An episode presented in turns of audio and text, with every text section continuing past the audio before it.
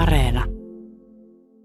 Kaiken tämän minä sivuutin nopeasti, sillä minulla oli pakottava tarve etsiä syytä onnentilaani, tutkia miksi se niin ehdottoman varmasti valtasi minut. Sen tehtävän olin muinoin siirtänyt tuonnemmaksi. Ja tuota syytä aloin jo aavistella, kun vertasin toisiinsa eriaikaisia hyvän olon tunteitani, joille oli yhteistä se, että olin samanaikaisesti nykyhetkessä ja kaukaisessa ajassa, silloin kun aistin ne. Lusikan kilahduksen lautaseen, epätasaisen kiveyksen, Madeleinin maun. Siinä määrin, että menneisyys tunkeutui nykyisyyteen, enkä enää tiennyt kummassa oikein itse olin. Vaan totuus oli, että se olento minussa, joka silloin koki aistimuksen, nautti siitä, mikä siinä oli yhteistä sekä menneelle päivälle että nykyhetkelle. Nautti siitä, mikä siinä oli ajan ulkopuolella, ja tämä olento minussa saattoi ilmetä vain, kun se sellaisen nykyhetken ja menneisyyden väliin sijoittuvan identiteetin turvin pystyi olemaan siinä ainoassa elintilassa, missä se pysyi hengissä, ja nautti asioiden olemuksesta, eli ajan ulkopuolella.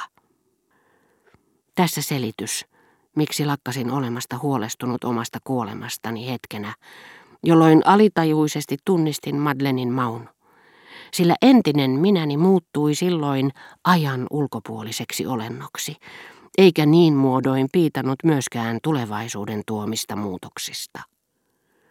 Tämä olento eli vain asioiden olemuksesta, eikä pystynyt tavoittamaan sitä nykyhetkessä, missä mielikuvitus ei toiminut mukana, eivätkä aistit pystyneet välittämään sitä sille. Jopa tulevaisuus, jota kohti toimintamme kurottautuu, joutui luovuttamaan.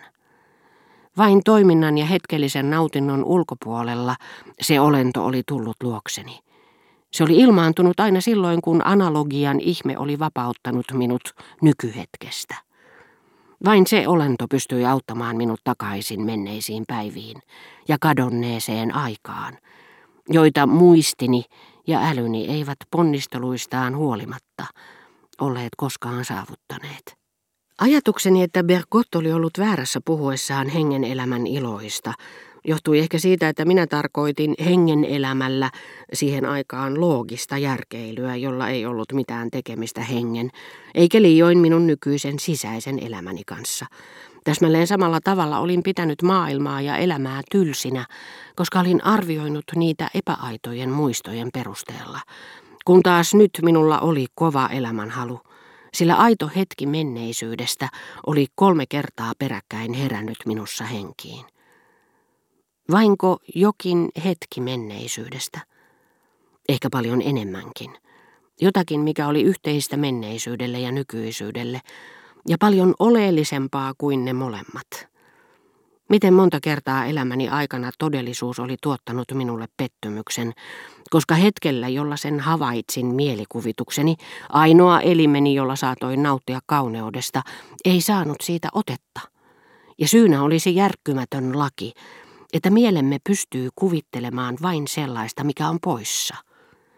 Mutta nyt sen rautaisen lain vaikutukset oli yhtäkkiä muuttanut tehottomiksi ja lakkauttanut tuo luonnon ihmetemppu, joka oli väläyttänyt aistimusta, lusikan ja vasaran kilahdusta, samaa kirjan nimeä, yhtä aikaa sekä menneisyydessä, niin että mielikuvitukseni pystyi nauttimaan siitä, että nykyhetkessä, jossa aistejani oikeasti ärsyttäneet ääni, lautasliinan kosketus ja niin edelleen, olivat lisänneet mielikuvituksen unelmiin jotakin, mitä niistä yleensä puuttui, nimittäin vaikutelman todellisuudesta. Ja se temppu oli antanut minun olennolleni mahdollisuuden saada, eristää, pysäyttää liikkumattomaksi, silmän räpäyksen ajaksi sellaista, mistä se ei koskaan saa otetta. Tuokion aikaa puhtaimmillaan. Se olento, joka oli syntynyt minussa uudestaan, kun olin onnesta väristen kuullut lautaseen kilahtavalle lusikalle ja pyörään iskevälle vasaralle yhteisen äänen ja kokenut epätasaisen kiveyksen, joka oli samanlainen Germanttien pihassa ja Pyhän Markuksen kastekappelissa. Se olento käyttää ravinnokseen vain asioiden olemusta. Vain siitä se saa elinvoimaa ja mielihyvää.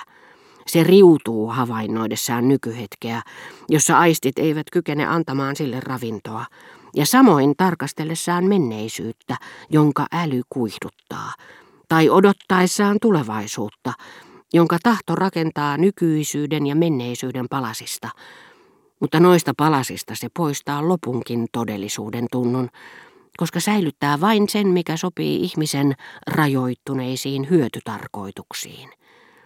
Mutta jos jo ennen kuultu ääni tai aikaisemmin hengitetty tuoksu syntyy uudestaan, samanaikaisesti menneisyyteen ja nykyisyyteen, jos siitä tulee todellinen ilman, että se on läsnä oleva, yliaistillinen ilman, että se on abstrakti, vapautuu asioiden tavallisesti kätketty pysyväinen olemus, ja meidän aito minämme, joka joskus on jo kauan tuntunut kuolleelta, vaikka ei olekaan kokonaan kuollut, sillä se herää ja virkoaa saadessaan näin taivaallista ravintoa. Yksi ajan järjestyksestä vapautunut minuutti on luonut meissä uudestaan ajan järjestyksestä vapautuneen ihmisen. Ja on ymmärrettävää, että tämä ihminen on luottavainen ilossaan, vaikka yhden Madeleinin mitätön maku ei loogisesti ajatellen voi olla syynä hänen ilonsa. Ja ymmärrettävää on, että sanalla kuolema ei ole hänelle merkitystä. Miten voisi ajan ulkopuolella elävä pelätä tulevaisuutta? Mutta tämä näköharha, joka toi luokseni nykyisyyteen sopimattoman hetken menneisyydestä, ei voinut kestää. Ihminen pystyy tietenkin pidentämään tahdonalaisen muistin kuvia, mikä ei vaadi voimia enempää kuin kuvakirjan lehteileminen. Niinpä minä kauan sitten, esimerkiksi päivänä, jolloin olin ensimmäistä kertaa menossa Guermantin ruhtinattaren luo, olin katsellut Pariisin kotimme aurinkoiselta pihalta laiskasti valikoiden, milloin Combren kirkkoaukiota, milloin Balbecin rantaa, aivan kuin olisin kuvittanut sitä päivää lehteilemällä akvarellivihkoa näkymineen eri paikoista, joissa olin käynyt. Ja luetteloidessani näin muistikuviani olisin sanonut itsekkäästi kuin keräilijä ainakin, olenpa minä nähnyt paljon kauniita asioita elämäni varrella. Kyllä minun muistini silloinkin varmaan myönsi aistimusten erilaisuuden, mutta se pystyi vain yhdistelemään samanlaatuisia aineksia eri järjestykseen. Aivan toisin oli käynyt kolmen äskeisen muistoni kanssa. Sen sijaan, että ne olisivat antaneet minulle omasta minästäni imartelevamman kuvan, olin päinvastoin melkein joutunut epäilemään koko minäni nykyistä todellisuuspohjaa.